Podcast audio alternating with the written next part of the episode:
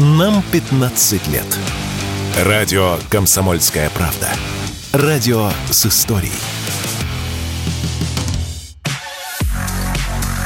Общее количество легковых электромобилей в России за прошедший год выросло на 75%. Это данные ГИБДД. Сейчас по российским дорогам колесит 40 тысяч электричек. В ряде регионов динамика роста существенно выше, чем в среднем по стране. В Москве парк электрокаров вырос в 7 раз, в Калининградской области втрое, в Подмосковье вдвое. На Чукотке в 2022 году не было ни одного зарегистрированного электромобиля. Сейчас есть один. В Приморском крае парк электромобилей автомобилей вырос незначительно – с 2000 до 2100 машин. Впрочем, пока доля электрических транспортных средств в общем автопарке в стране не превышает 0,1%. Так что пока очень рано говорить, что электромобили вытесняют машины с двигателями внутреннего сгорания, отметил в интервью радио «Комсомольская правда» генеральный директор «Вектор Маркет Research» Дмитрий Чумаков пока что о победе электромобилей говорить достаточно рано. У автомобильных компаний, которые продают автомобили с двигателями внутреннего сгорания, модельная линейка очень широкая. Производители автомобилей с двигателями внутреннего сгорания, они имеют больше возможностей удовлетворить покупателей с точки зрения их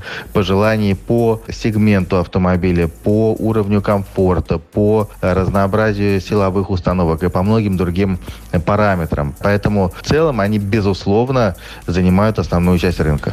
Не видит большого потенциала на ближайшие годы для развития электромобилей в России автоэксперт Ян Хайцейер. В разговоре с радио «Комсомольская правда» он заявил, что главный сдерживающий фактор – это стоимость электромобилей. Это дорого стоит.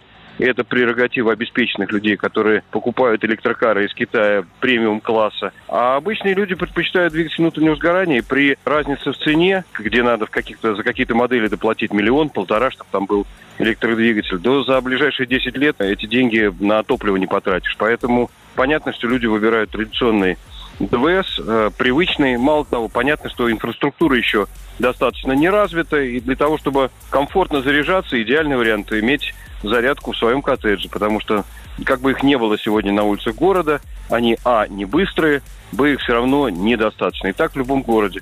А у нас все-таки 17 миллионов километров. Поэтому в большинстве мест даже и не думают о том, чтобы приобретать электротранспорт. При этом в аналитическом агентстве «Автостат» считают, что глобальные производители будут продолжать наращивать производство электромобилей, поэтому ожидается дальнейший рост продаж. Вероятно, в этом году электромобилей продадут в два раза больше по сравнению с прошлым годом. Юрий Кораблев, Радио «Комсомольская правда».